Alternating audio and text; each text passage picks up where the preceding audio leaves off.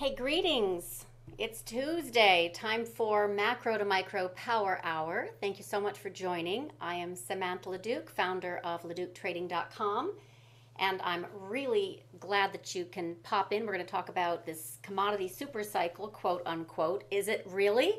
Um, or are we really just uh, the pause here before we reverse down? And we're going to talk about that. To join me, is Jonathan Gibbons of VigTech.io.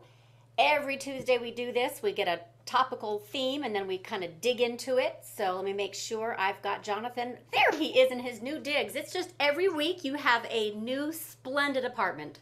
Yeah, this is uh, this is my um, my SPAC office. oh, I gotta, gotta start the video. Little details, little details.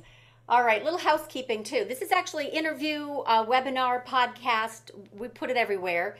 Um, and you know, it's Tuesdays. This Thursday, I have a special guest, um, Barton Wang, who's going to be talking about uh, Treasury and uh, Fed money flows, basically the plumbing in the market and how that influences um, market volatility, but also direction, right? Liquidity. So when this is done, um, this will be right here on Macro to Micro Power Hour. I'll upload this to my YouTube channel, which is LeDuc Trading. And you can find uh, Jonathan at VigTech along with my indicators. And they've got some really cool stuff that they are launching very, very soon. Yep. So we keep updated on that. Any any any updates on that?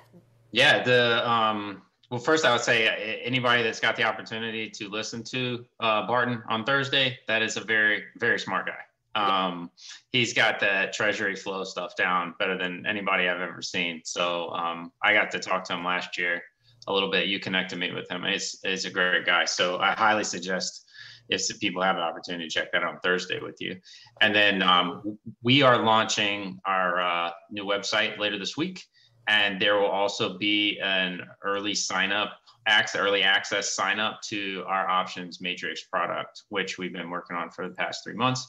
Um, I will uh, put out a landing page, a link to that where people can sign up. Um, everybody that we have uh, kind of reviewed this with or what have you has been pretty mind blown with uh, what we've been able to create. Um, so I would suggest people sign up for that act, early access and you'll be able to get a um, reduced rate lifetime rate with the early access and also you'll be able to get it before everybody else does um, about a week before we release it generally.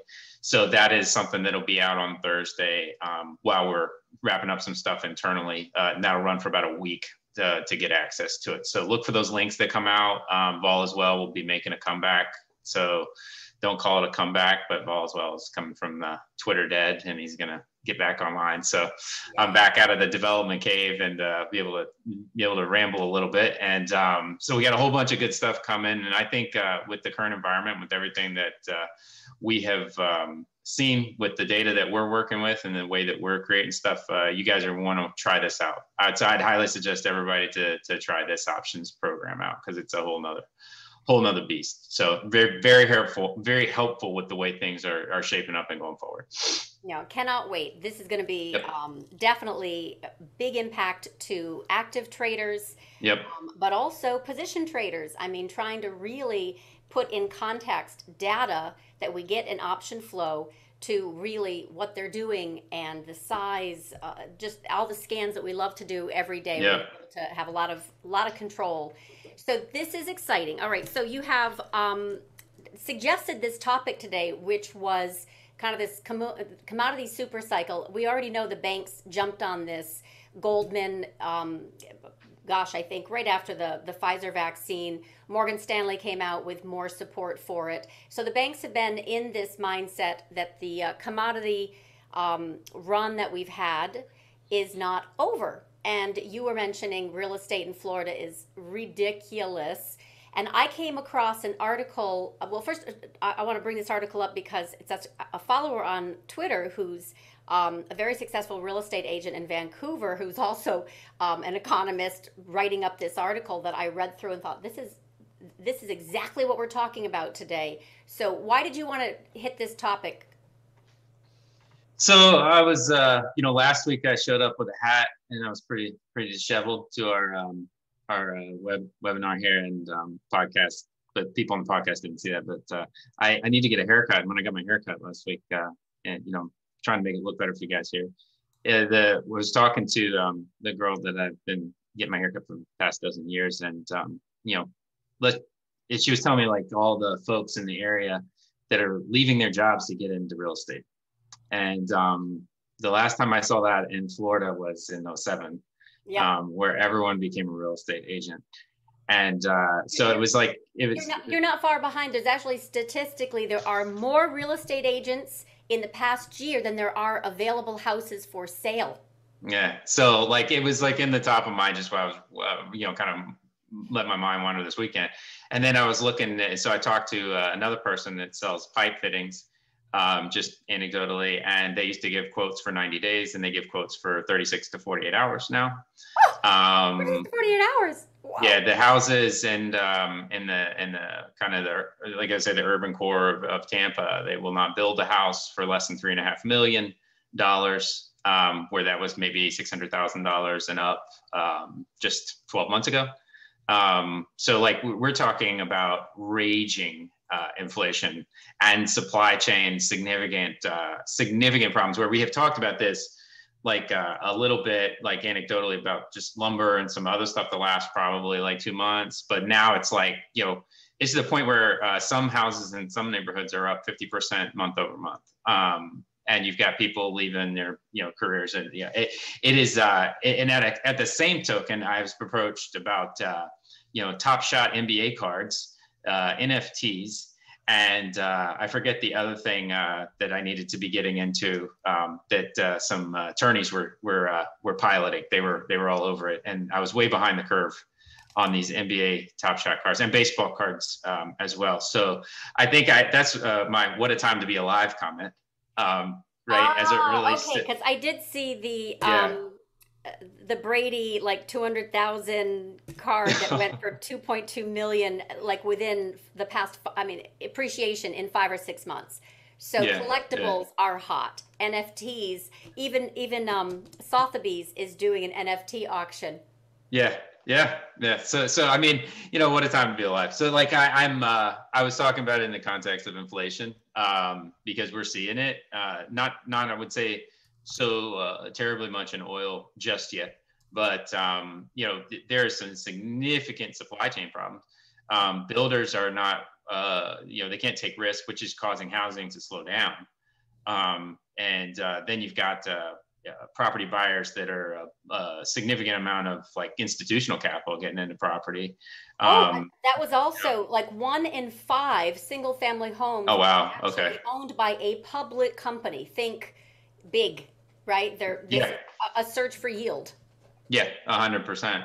And so, and then, you know, uh, we've seen we, we have seen uh, you know as we're building the the, the options piece out, uh, we also saw like you know uh, you can kind of track the the the real visualization of these flows on a different level, and um, you know it's just it's just all buy side, and uh, you know so I, I think inflation is is very real here, and it seems to be the uh, the the soup du jour they really want that um, at any cost. And I don't think that anybody's really thought through the downstream effects of it as relates to housing and, and anything like that. Vehicles. Um, Florida's a shortage of vehicles. But it's not vehicles, just right? when you say just here, meaning U.S. It's not, and this is actually the article that I was uh, I just sent out um, in chat, which is basically uh, again a follower who wrote mm. this up, and I thought to myself, well I, am really curious.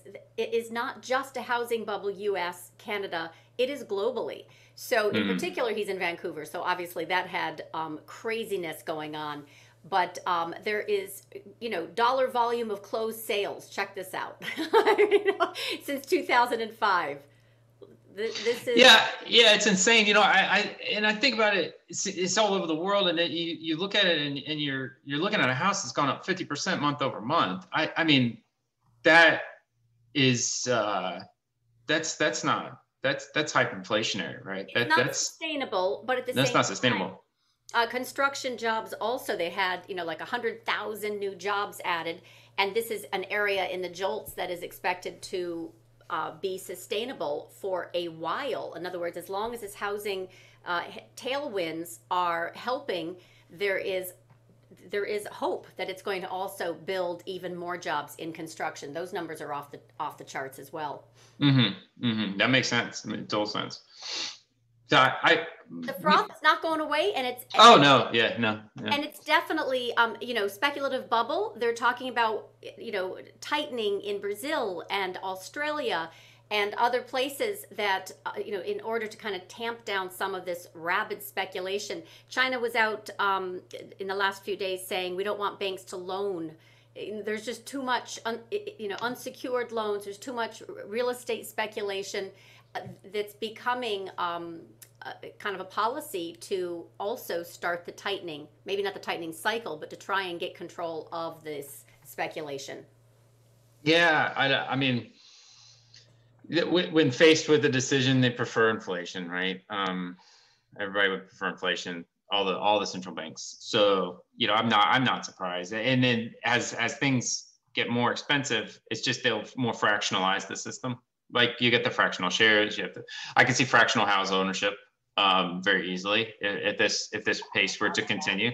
Um, and I actually somebody mentioned that to me last year. It's like as houses uh, become like less affordable, like uh, from an investment perspective, than maybe they uh, you own a sliver of 25 houses in a in a neighborhood, like from BlackRock, right? Like you can own a, a ETF of of 25 rental houses, uh, you know, and package them up. And somebody was actually trying to put something together like that. So, but that was right before COVID hit, and so the people are already kind of talking in that context. So I think the longer interest rates run lower, which they will until something dramatically changes, then you continue to see housing like you know it just makes sense it doesn't make sense to rent it makes sense to buy especially if you're um, uh, and we've seen a massive uh, supply of 25 to 35 year olds uh, moving to Florida to to purchase homes, right? So, and I think at the general in the South, and that is that's a generational push too. That's a demographic issue. So that that's that's a these are the first time homebuyers. So, yeah, um, Logan had mentioned that in a in a real estate um, interview that I did a few months ago, where he said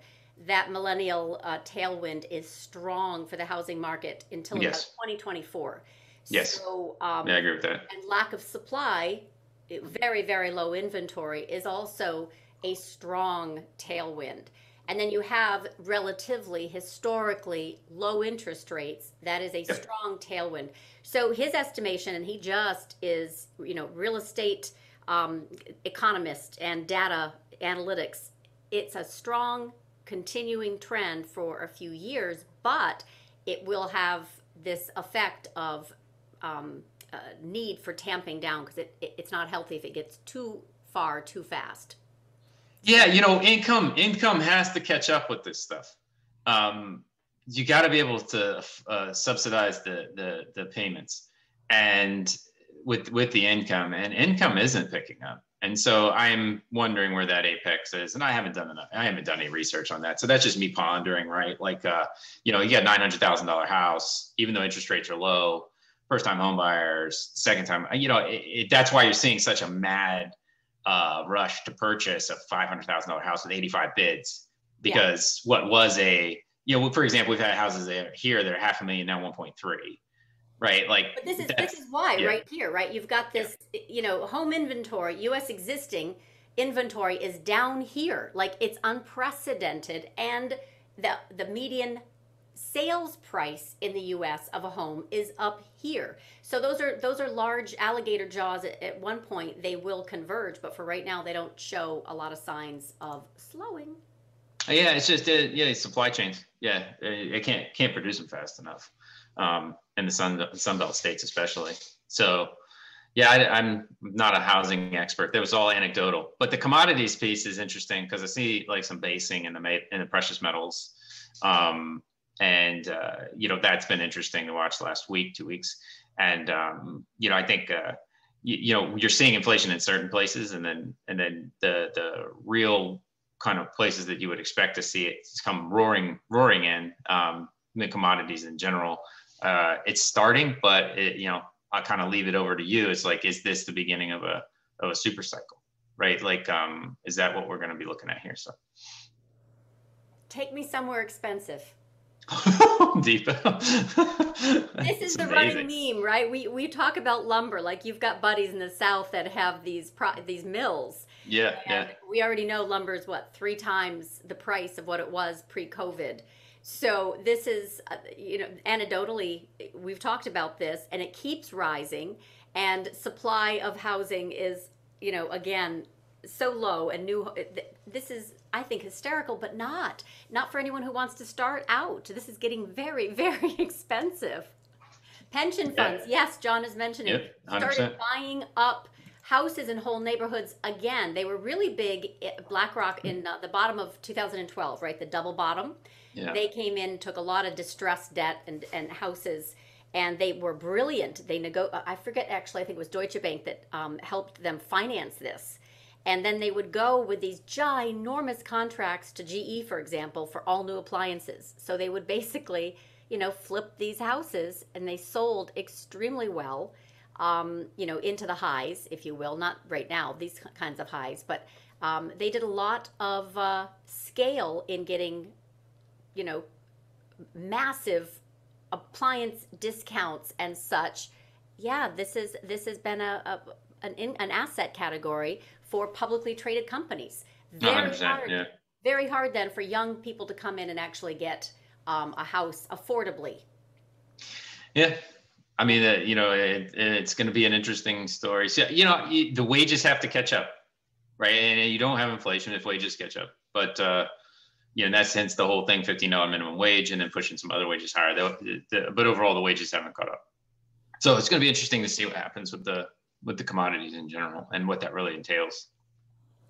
Well, on the commodity side, I mean, I'm really curious how this is going to work out as well because I'm looking at um, yields constantly and inflation expectations, and there is no lack of bullishness on inflation expectations. I want to find that. I actually just did it today. I just tweeted it today where it's like five years. They don't think they're coming down. Now, of course, they can always talk that back. It's a little bit silly to have um, a five year projection when we really can't tell. It's that's just silly.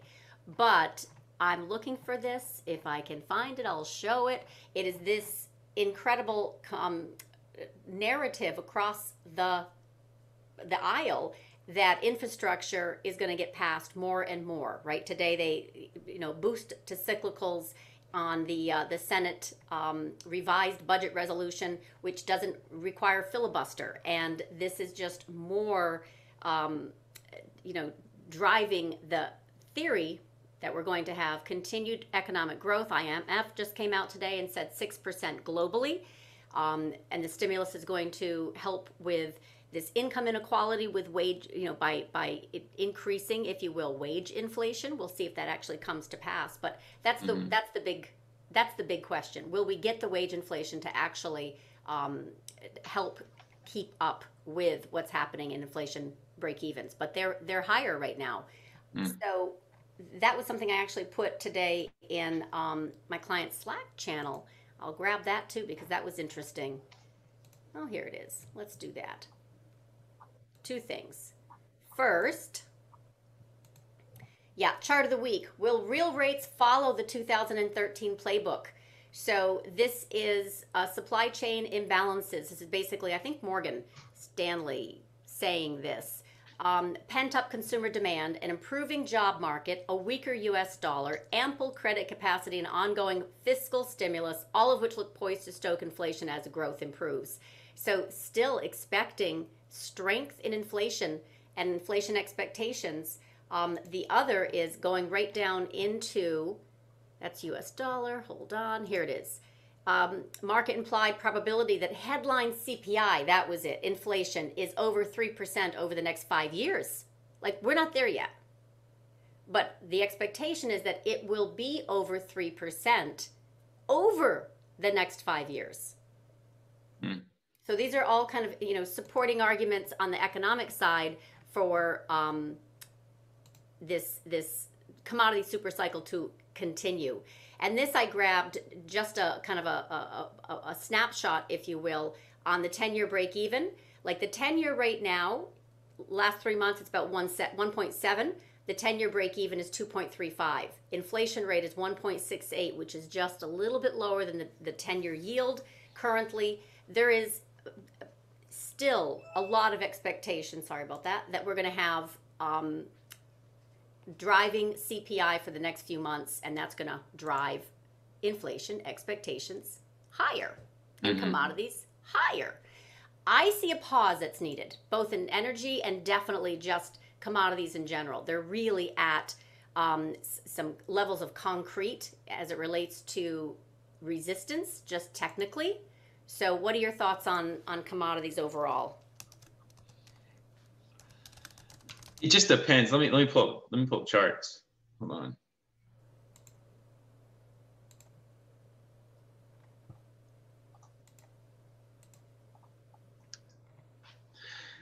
All right, I gotta. So you know, it's, it's twofold. You know, you've got uh, significant run and all this stuff, but is as as compressed as it was for so long you know, how long have they been trying to stoke inflation? Almost 10 years. They, they didn't get like real, real goods inflation, sugar, you know, coffee, ag, timber, right? Like that kind of stuff. They didn't see it for what till like in 17, 18. They were still trying. Then you get back in the last three years and it was a big war and now they're getting it. And it's it's like I was thinking about this the other day. It really is everything is starting to go up. From groceries to houses to cars to um, you every single category of consumer is is consumer goods uh, finished goods going up with all the raw goods going up all the raw goods in shortage situations uh, across the board. So those types of things are they they've been trying to gas that type of inflation for some time and get that to happen and it hasn't happened well they they got it to happen and they put so much into the system from a direct payment standpoint to businesses. And like I think that the PPP has some impact to this too, because the PPP went, but it didn't necessarily go to wages. And they've never audited any of this stuff.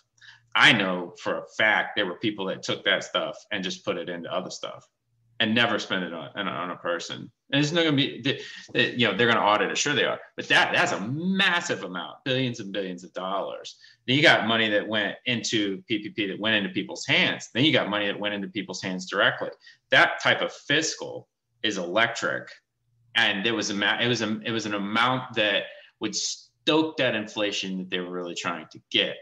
I think they've stoked it, and I think it's out of the bottle. I don't know that it's going to stop right here at levels. It may break or breathe, but if the demand, even with market structure, if the demand is higher than the supply is willing to deliver, and everybody is in the spend environment, then you know prices go up. So I can th- I could see just from a macro perspective that this isn't done, and that you're going to get some real inflation, like real inflation. And I, I mentioned Griffin's article the last week and that's in the same boat that they're in like the that that is the risk here is real inflation not controlled uncontrolled. Correct, because yeah. you cannot pump direct fiscal. You can you can control the quantitative easing type bank direct to bank bank holds bank reserves. Like that's a bank gambit as it relates to reserves and loan issues. You know and that's how they play that.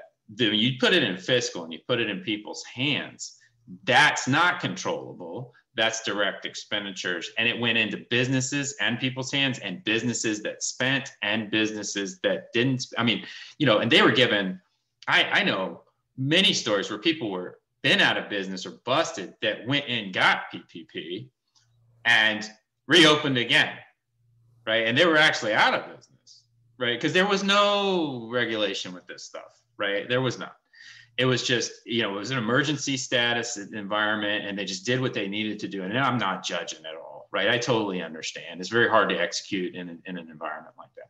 So when you got that kind of uh, liquidity infused direct payments and then we're coming behind it with more direct payments we got more money chasing less products But that's also an argument Right. for commodities. So as the money flows into consumer hands, but also just the economy in general, then you have this situation where uh, institutions want to front run the inflation. inflation yes And then they buy hard goods. So things Yes. over paper, that whole theme I've yes been on yes last, you know, June, and has just How are you gonna solve the, the, the 24 hour, 48 hour pipe fitting problem? You got to get more pipe produced. Well, you can't get more pipe produced, right? So it's going up. And, and it's not just the supply imbalance though it's also the fact that we have this migration to you know the esg movement right and i'm not talking just about electric Mhm. vehicles that Mhm. popped up like daisies and they got really really hot and then they came back down that was a speculative class but it's also this migration into um, you know electrification has driven the need for commodities that we don't have in abundance Yeah, the lithium and et cetera. Yeah. yeah, so th- these um, particular commodities are very important for electrification, and I think that that ESG movement has also spurred um, a movement into. But there isn't a commodity that it also it, there, every single one of the commodities that I looked at a while back, and I can't, there were only a few that weren't in a deficit. Yeah. So Yeah. that, that weren't in a deficit. So you already had a situation where most of the commodities, you know, they just were out of favor. And I can show you the, the chart that shows why they were so out of favor. Um, for sure, hold on.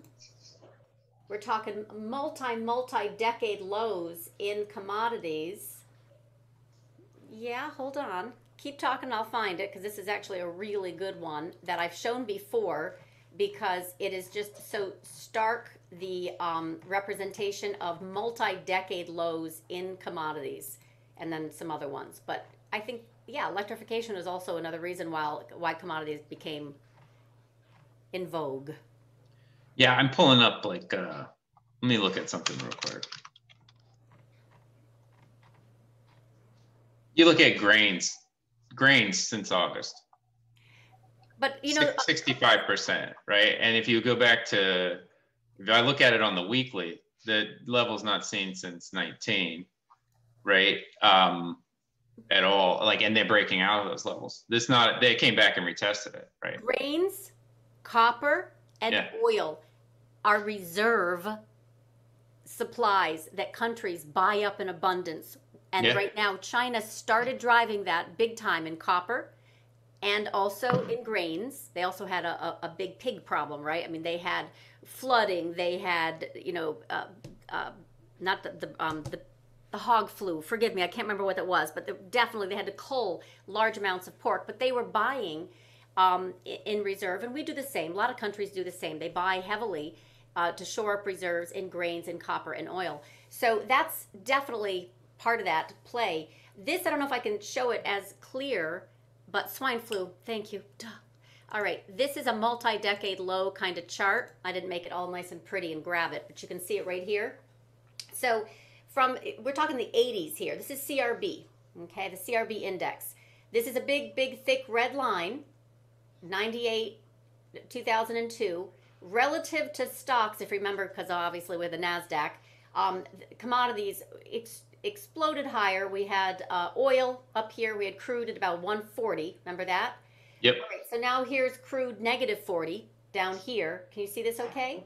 Mhm. So here's this concrete that I'm talking about. This is multi-decade lows, right? This is that was digesting and it completely fell apart and this is a hook. And we've actually been doing a really great job. You can't see it, but right here of consolidating right above this massive trend, uh, you know, support area. Does that make sense? No, hundred percent. Yeah. Let me show you soybeans. You can look at the beans. Like I always like looking at soybeans, right? And then a big part of it, and, it's the same thing. Like uh here, pull it over. Go ahead.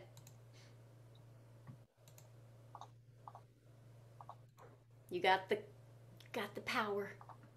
All right, here you go. So this is weekly, right? Going back to 13, right? Mhm. And you see the just the straight up explosion there in, in August of last year. And now on the weekly, we've you know completely extended, and you can see the the actual inflows are just r- really strong. This is very strong, right? That means that flows on the volume basis, on day over day basis.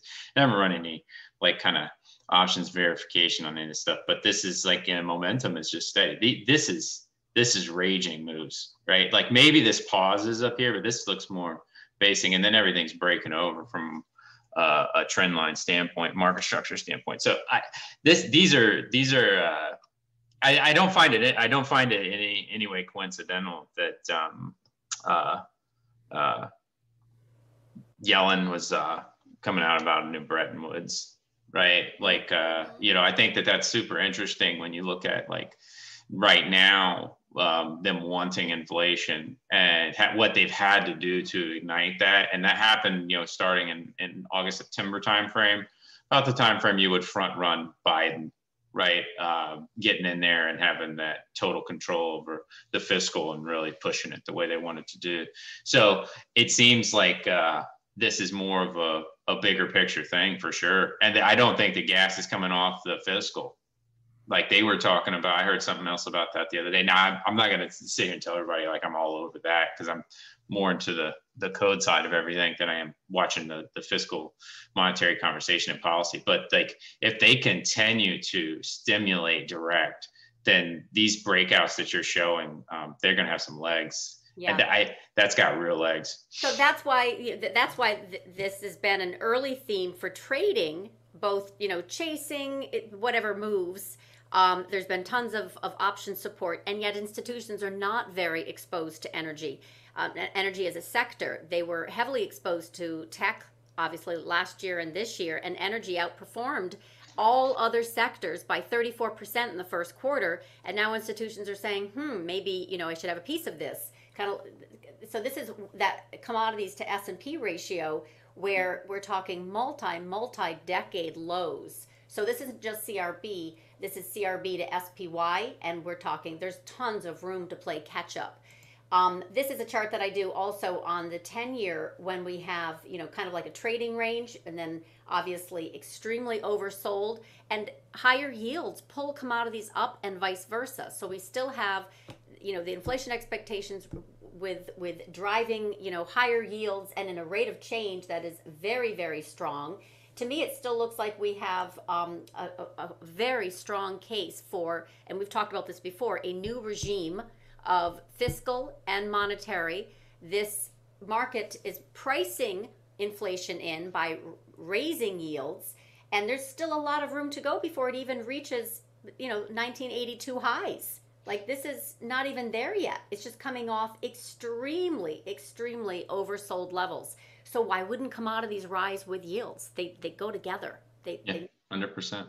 And then big picture, I still like this growth versus value. I know I keep showing this chart, but that September 4th, where growth, think Apple and all, you know, big tech, mid tech, um, they have just, besides intra, you know, intra week rotations, they are still underperforming.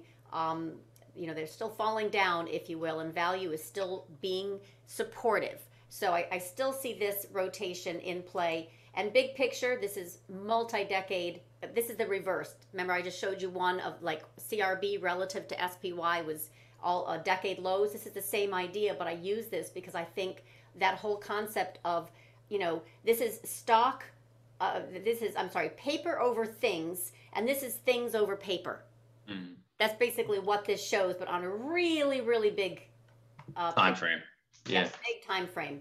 So, um, and I just, I think it's been really a very solid move since last summer and it doesn't look like i mean the easy money might have been made obviously but it doesn't look over uh, it, it, still feels like oversold relative to, to history we have real assets 50% cheaper than their lowest point in years so there's so much room for potential outperformance anyway that's my that's my pitch on commodities but i definitely think that we, as as we are hitting this you know level of resistance um, it should chop around violently and chase a lot of the late longs. Yeah, agreed.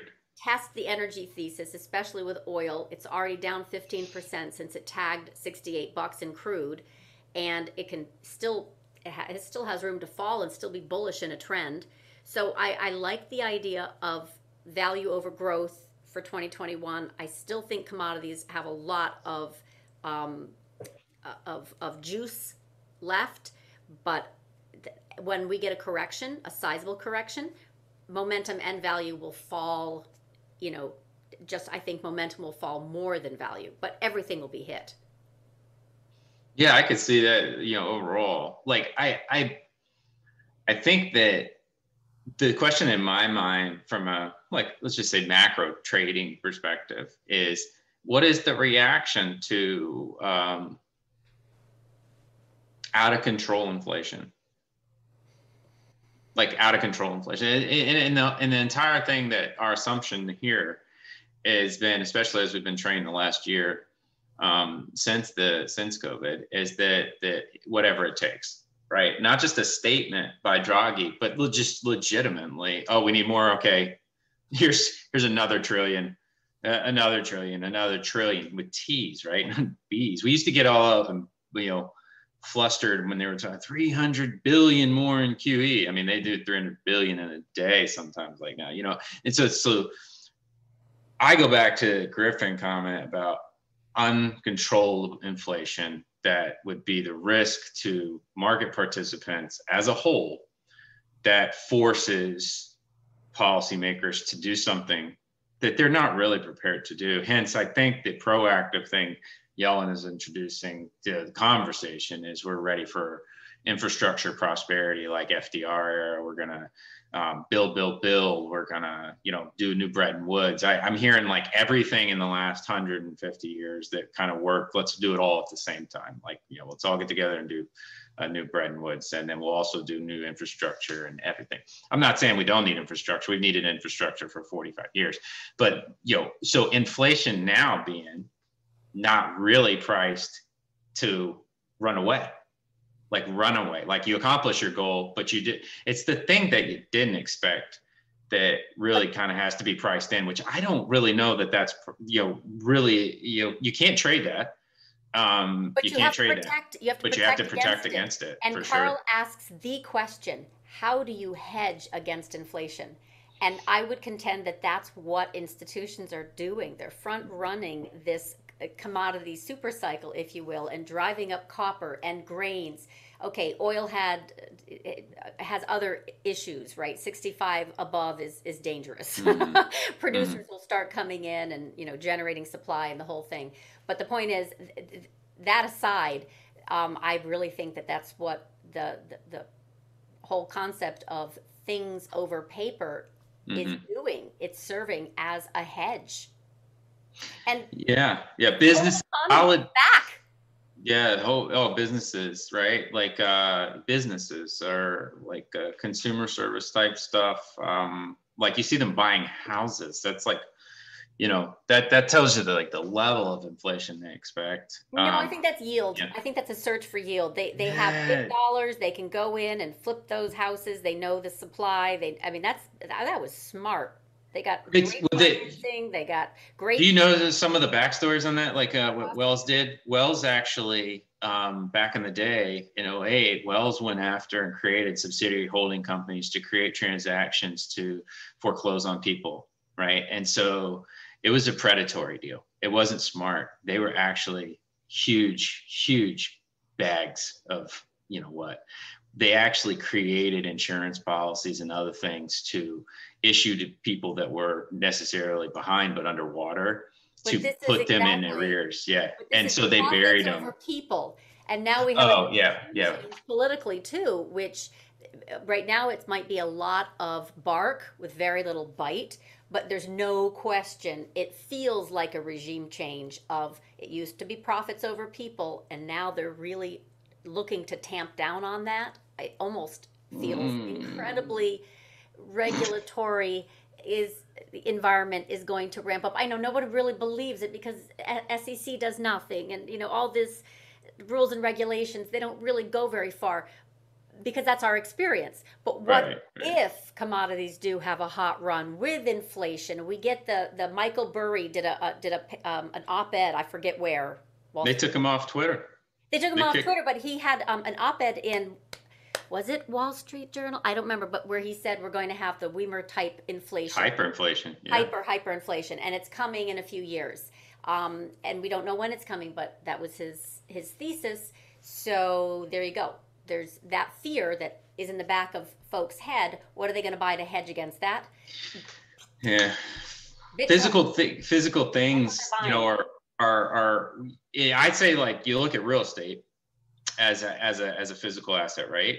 Is yep. it, or is it a paper asset? Because the people that are purchasing real estate are purchasing real estate on margin, right? And so when I go buy a house. I'm putting 10% down as a new buyer or five.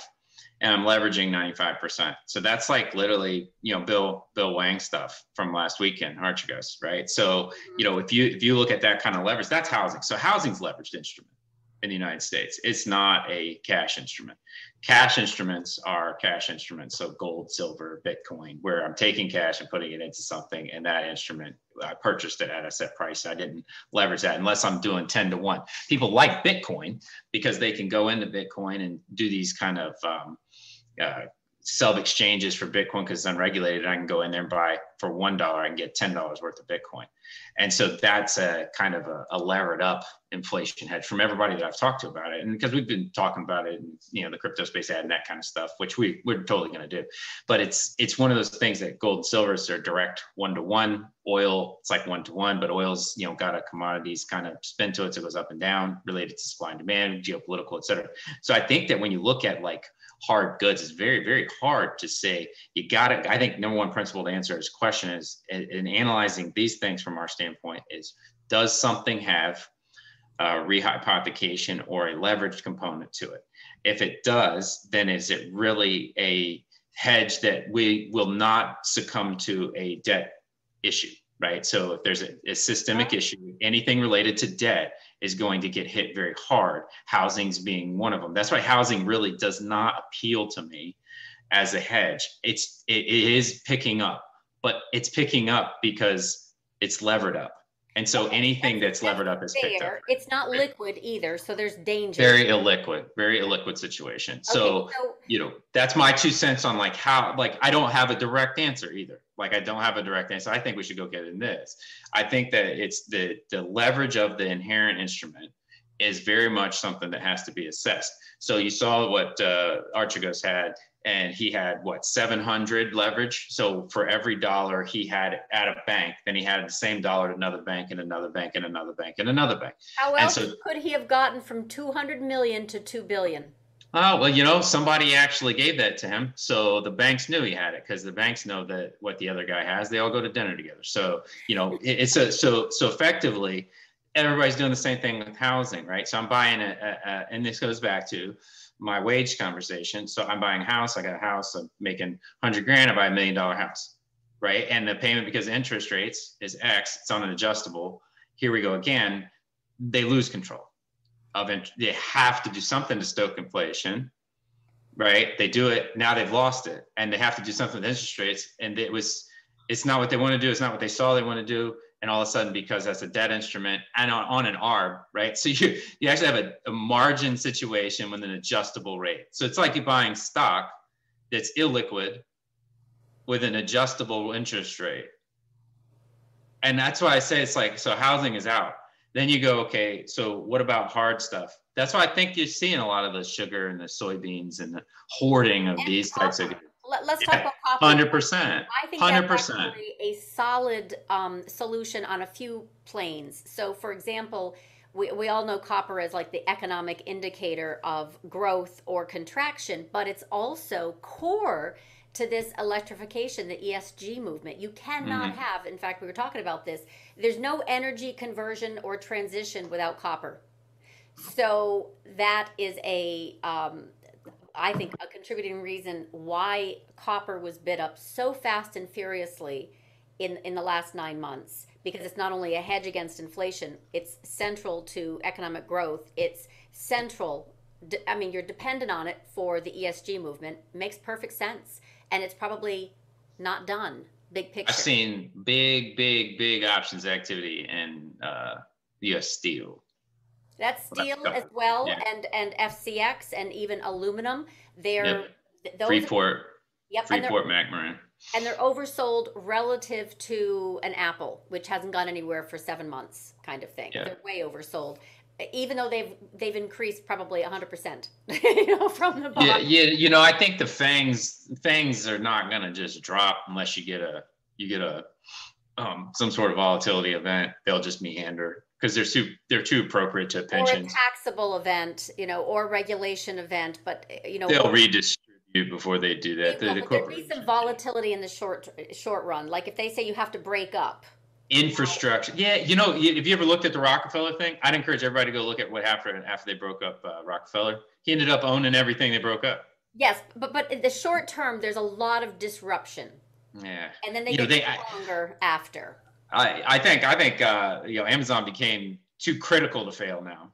Like everybody's uh, they deliver most of the foods and goods. They've uh, fleshed out a bunch of the distribution mechanisms over the past year, and they you know got even bigger with it relates to different subsectors. So they're too critical at this point. Out of the Fortune 500, didn't pay a dime in taxes, and that's what I think the political you know regime change is like. No, we don't want that anymore. We're gonna we're gonna fix this. We'll. You know, I see I see like you know I I can see that at the same time like the accountants and lobbyists job right accountants lawyers and lobbyists' job is to ensure that the the the codes are written that way. So unless the and, and lobbyists, accountants, and lawyers all work for the corporations, they don't work for the government. So I find it such a stretch. Great, great talking point for the folks to want to bring it up that there be some change in that, but that would be literally ripping out the entire infrastructure of Washington D.C.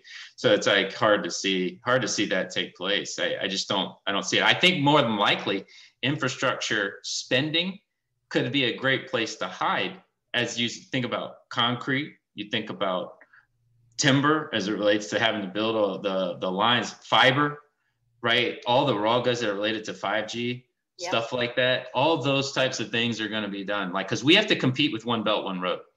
And they, I think that's one of the things that's not being discussed here. I actually track, I started tracking One Belt, One Road in the app, and people can look at it um, because the companies that are along the One Belt One Road. There's some ETFs that that index companies along One Belt One Road, and we have to, from an infrastructure standpoint, like uh, China has 38,000 kilometers of light rail already in place, and largest in the world, and we have almost none. Um, like there's so you would imagine that the infrastructure spending that's going to take place and they're saying it's going to take place might be a good place to front run because that money's going to go there from a fiscal standpoint. That's direct in there and those things will be goods that you can go target. And those are companies that pave pav is a uh, etf that's a global x etf that's uh, dedicated to that kind of stuff. There's a couple others. I'll try and get them to you um, that i've seen pop up um, that are specifically related to infrastructure and bridges and things like that. So if the money's going to go there, it's fiscal money. We know it's direct. But the then that might be also, a place. The charts are gorgeous in infrastructure plays. Totally, yeah, yeah. Concrete or what have you. Uh, they have been beautiful trend trading vehicles without a lot of volatility. Um, you know, un, some are still under the radar because they're not momentum plays, right? They don't right. move so much but they have been steadily grinding higher. Um, I just think that there's still a lot of opportunity. I mean, copper is still Agreed. trading at 2008 lows. I mean, it's still a great quote unquote long term buy.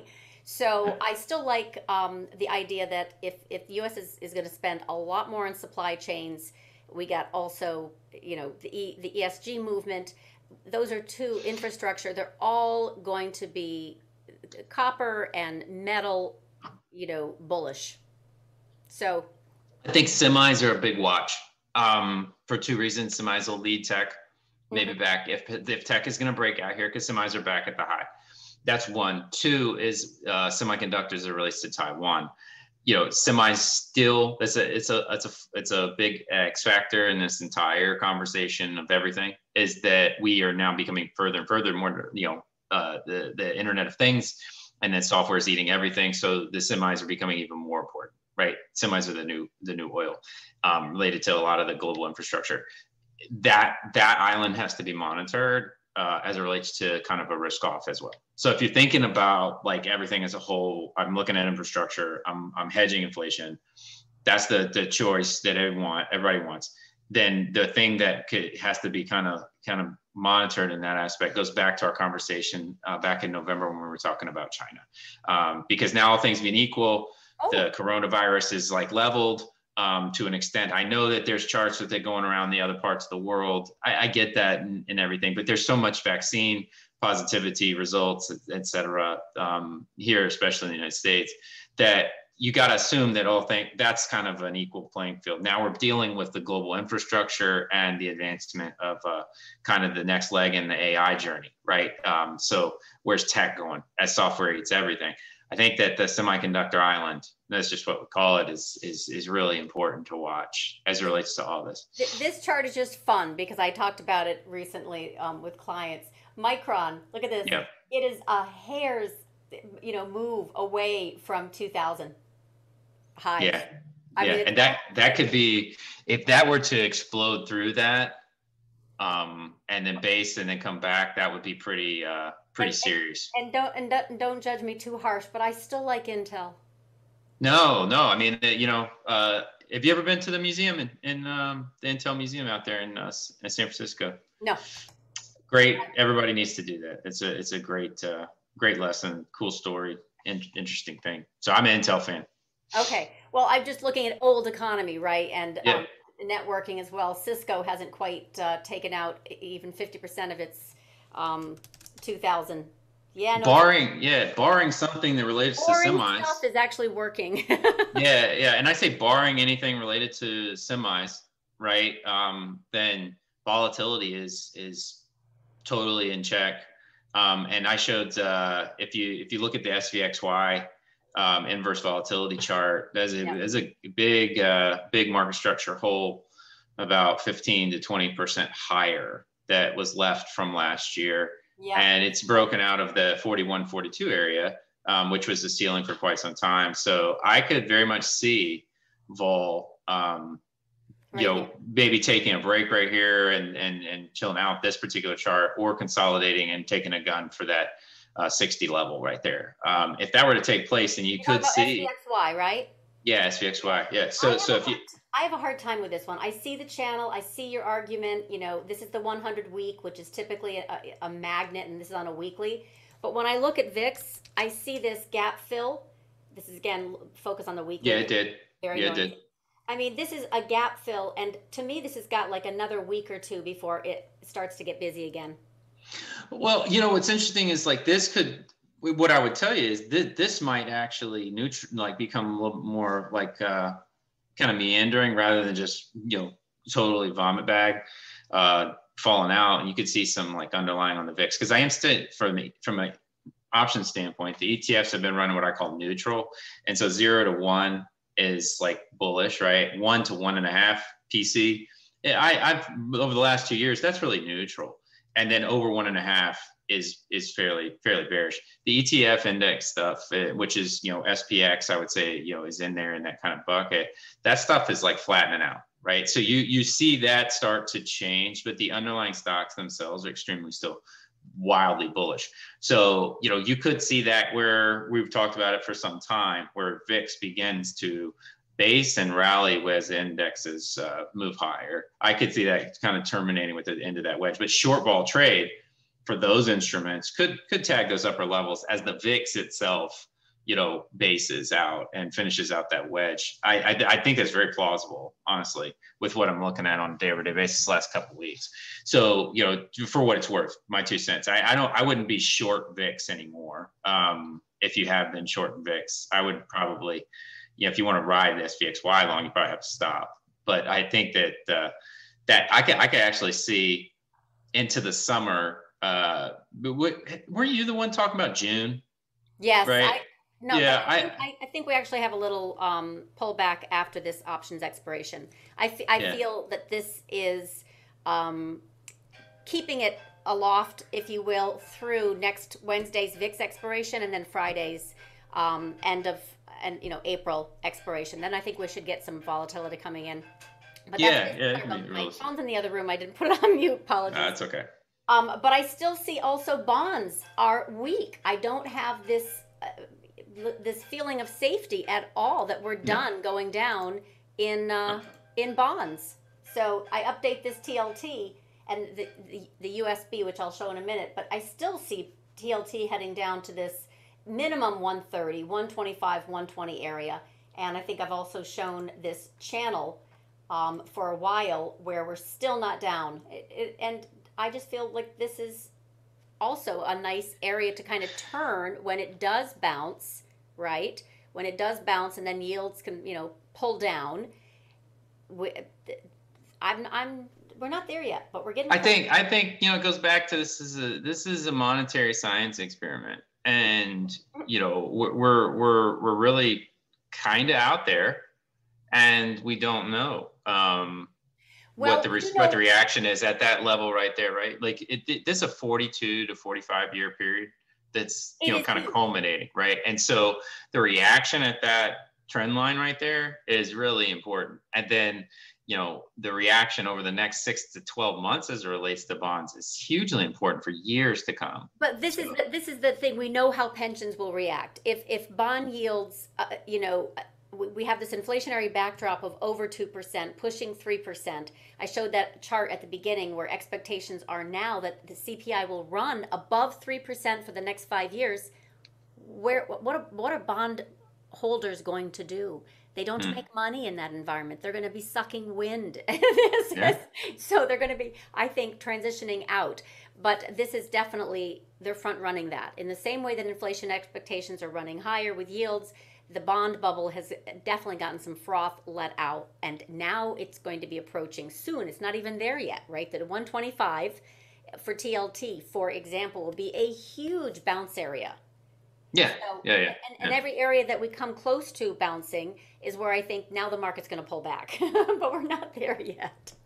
Yeah, no, nope. And then there's just no volatility. And without with the absence of volatility, you continue to rotate. Okay, but, but we do have some potential um, volatility coming in, and this is I will show my like secret thing, not secret thing, but I really think that we're going to have volatility come in. I just have to find the bloody chart. Where is it? Oh, here it is. Is this it? Is this close enough? Yeah, that's close enough. All right, and then we'll uh, comments on a few things in chat. Um, this is a kind of a, a stock bond. You can see UST, which I just showed you on that 45 year time frame. Remember how it's coming Mhm. down? Okay, and this is SPX. We know SPX is going up. we're, we're we're pushing 4,000, and we're going. When does it slow down? So this is a heck of a wedge. Can you see this? Yep. Right. So we're tagging right here. And I don't think it's going to take very long for it to start wiggling out of that wedge. So that's why I think we've got a week and a half at best, maybe Thursday the 15th. And I don't know what event would be the catalyst to drive some volatility, but technically speaking, that's a hell of a wedge. Mm. Yeah, So- totally. So, um, I don't know what the event will be, but that that's my technical read, for lack of a better. Um, Well, they didn't. It, they moved tax day, so don't worry about that. That's right. Yeah.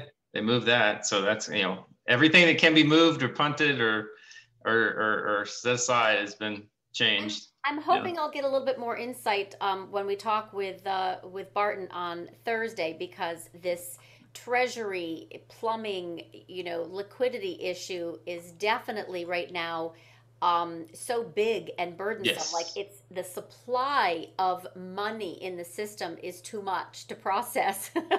on one hand, um, it's the weight of it, if you will, the weight of issuance is uh, uh, is is is tightening. Is actually a kind of did- quantitative tightening. So we got to. they did they did like way more than they you know needed to do last year. And that's what they do.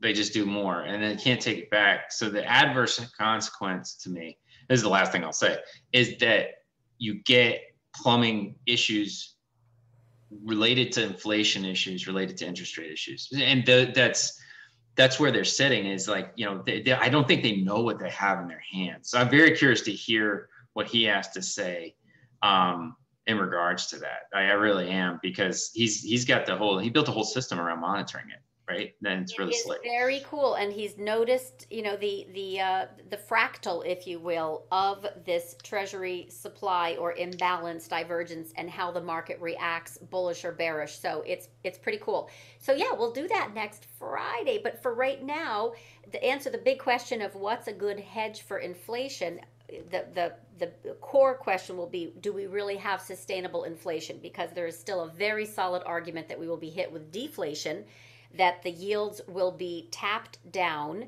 that some maybe it's covid restrictions maybe it's geopolitical you know it could be all kinds of um, unforeseen shocks um, or out of control like oil spikes what have you or short covering in the dollar or uh, you know a continued rate of change that's strong in the yield um, market that you know sends all kinds of reverberations, especially for those tech holders where who don't know that they're really trading the duration, right? Tech is a duration trade. They don't realize it's a bond proxy. So if, if yields or dollar or geopolitical or plumbing and liquidity, what have you, um, starts to actually pick up a narrative, we will have deflation before the next round of inflation. So it's got it's got to be fluid. It is not just one directional. It feels like that, right? It, it feels like that, and I think it's been used as a hedge. But we still have to get real inflation in CPI and sustainable inflation. And I think this this movement into metals, uh, for example, um, has been front run. So the grains and the metals and such that we've talked about, and especially copper, um, but other you know other metals as well, has definitely been um, the hedge that has has been paying. it's been very profitable on any time frame right now, but it's still you can see from the charts it has a lot of work to to jump the shark of that multi-decade lows right now. Commodities are right hitting that one big huge trend line that it has not been able to get above and stay above. So, you know, it's guilty until proven innocent. Yeah. So, totally agree. But thank you. Um, okay, so we will talk on Thursday with Barton, and um, we, we definitely have to get a little bit more insight into um, what you know, what's going on here with the administration and job wage inflation, because that seems very much more, uh, you know, realistic. And I think a few have already mentioned in here that this is definitely uh, not going away. Wage inflation's coming again with all the other things we've talked about. So yeah, the, yeah. The, uh, Sir Watch said put in there about uh, about unions and stuff like that just before we before we head off, I, I, I would say that the, the you can push that stuff through, but the the reaction for um, let's say in the in the southern states where you don't have a lot of unionization, like um, you do have a lot more in the northern states and the central central states. It's like it's going to be hard to push um, like the minimum, federal minimum wage stuff down um, with the consumer goods price not being able to be tit for tat. Like it's it's it's straightforward to push a wage inflation through if you can raise the price of the goods. You can't raise the price of goods because nobody can afford them because you got inflation and you got the price of the raw good goes up on your P on your P and L and it you know sucks you dry and then you raise the the rate so you you drive the businesses out of business because you take all the margin. So unless they can allow for um, the margin to go up, right, in association with the wages and the and the actual inflation as relates to the, the the raw goods on a on a product creation spectrum, then you cannot, uh, you know, it doesn't work. It just simply the math doesn't work, and the businesses won't won't hire the people, so they'll keep one fire two, um, and so they keep the best one. And I mean, I've seen that you know play out extensively in the last 15 years in my career. So what what I would say is it really would be dependent upon getting wages to rise as it relates to universal basic income. So if you if you do that, then you know that the reaction is going to be that the people are going to be let go. um, then you've got to be able to subsidize the income across the board so that people can actually pay for those goods that you're increasing in price through the engineering mechanism itself of forcing prices to go up. But if you force the prices to go up, without compensating the mechanism for which they do, i.e., the business and the business owners and the business enterprise itself, then the business will either close or the business will not be able to deliver that good and um, you know make their adverse reaction. So if it were that simple, it would work. It's just not. So that, and I'm pretty hard stop on that. Right? It doesn't yeah, work and and John is Biden isn't just talking. He says he actually believes in unions, and it's not a campaign line. He believes in in you know wages are going to rise. So this is all contributing to that cycle too of uh, business prosperity or sustainability. Um, to, can't can't engineer it. Just can't. It, it, you can you can you can engineer. I would say you could kind of kind of quasi engineer it where you got a little bit going on where where you've got. Uh, let's say you had the fiscal and the monetary at the same at opposite times, right? You could raise wages but not have finished like the product, uh, the raw good components rising. So if I got, you know, say it takes me sugar, coffee, and something else, soybeans to make what I'm making, and those are all raging going up, and then you tell me I have to raise my wages, right? So like, but I can't raise my prices.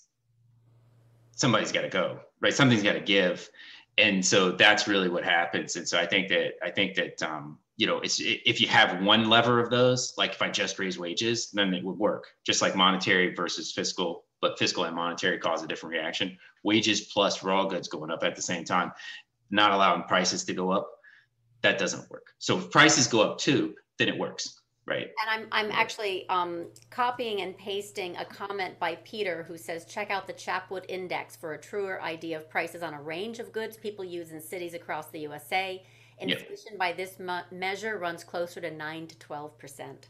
Yeah 100% so it's like you have because you have to raise the price of the goods to accommodate for raw good and wage inflation. So it's there's no other outcome. There's just zero other outcome until things become so unaffordable that you can't get it. But raising them fifteen dollar minimum wage doesn't solve it. Like that's not a that's that's just that's the that's ensuring that people are able to go to the grocery store. That doesn't systemically fix across the board, you know, wage disparity as it relates to you know uh, home ownership or whatever. That's just raising the lower tier of income up to a level where it's actually sustainable at this point. So, you know, the the cost of everything goes up. So we're just really reset the field. That's why I think that that they're talking about Bretton Woods. Mm-hmm. And this is my opinion because the this isn't this isn't this is an accomplishable mathematical formulation. It doesn't work. They, if they would have to reset prices across the board to create some parity, to where you could then kind of let the mechanisms of an economy work again. And I know that I think they know that. I think I think they know that. I think the two things that uh, that don't get enough play, at least in my travels, I know I read all kinds of you know economic analysis and and the rest, and I'm doing my thing with technical and intermarket and sentiment.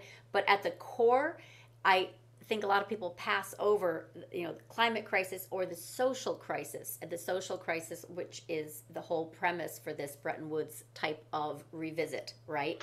And this yeah. corporate tax globally that Yellen just out of the blue, you know, talked about. Um, so the social crisis is what is trying to be, you know, addressed. Is gonna, yeah. I think that's that's that's your point, right? Yes. Yeah. Hundred percent. Yeah. Yeah. Yeah. Totally. All right, Brett. Okay, so I think we should. I don't even know. Because you got to go look at Yellen. Yellen mentioned it this morning. Yeah. Okay. Exactly. With whom? Yes. Yes. Yes. Yeah. Yellen came out talking about there has to be a minimum. It, it was. It was like it was like a full blown press release statement that she made this morning. So it's wow. very wild. I was kind of. I was like taken aback. I was like. What? I was like, that's a reach. Yeah, it was. It was. It was. It was. It was. Uh, it was. Uh, it was bold. I mean, so, you know, go fish test. Uh, you know, see what the the bots pick up and respond. Or approaching with China, but we're going to somehow get across a uh, you know climate crisis, um, social crisis. It's all going to be wrapped up in a nice package somehow under this administration. Yeah. It's a little bit, a little bit out there. All right, so we're gonna we're gonna close here, but um, on Thursday, Barton comes in. We'll talk of all things you know, Fed liquidity uh, Treasury and how the plumbing really works. And I wish you a great rest of the trading week. Thank you, Jonathan. And thanks everybody. Thanks everybody for your comments. Great comments. Great thoughts. Yeah, and we'll and we'll talk separately about um, the disruptor stocks. You know, like the Roku and the Wix, and then all that kind of stuff another time because I think that that's. Um, we can look at them next week and we'll look at the yeah. options on them. That's yeah, what you really got. You guys got to be looking at the options on the momentum stuff and the beta stuff. Like that's the key. And they're really, you know, there's tons of stuff in their action every day. So that's what I would say. Yeah, and look it's also options. there's a time to trade into that. Um, yep. And there's a time, you know, it's rotation all the time. So right now that's getting a little burst since the 31st because April's seasonally strong and the Qs, the gamma went positive again. Um, uh, Raoul Pal came out saying he's buying ARK and disruptor yep. stocks. So there were all kinds of signals to support that move. Let's see if we get any follow through. Yep. Okay. All right. All right. Thanks again. Bye. Thanks, everybody. Take care.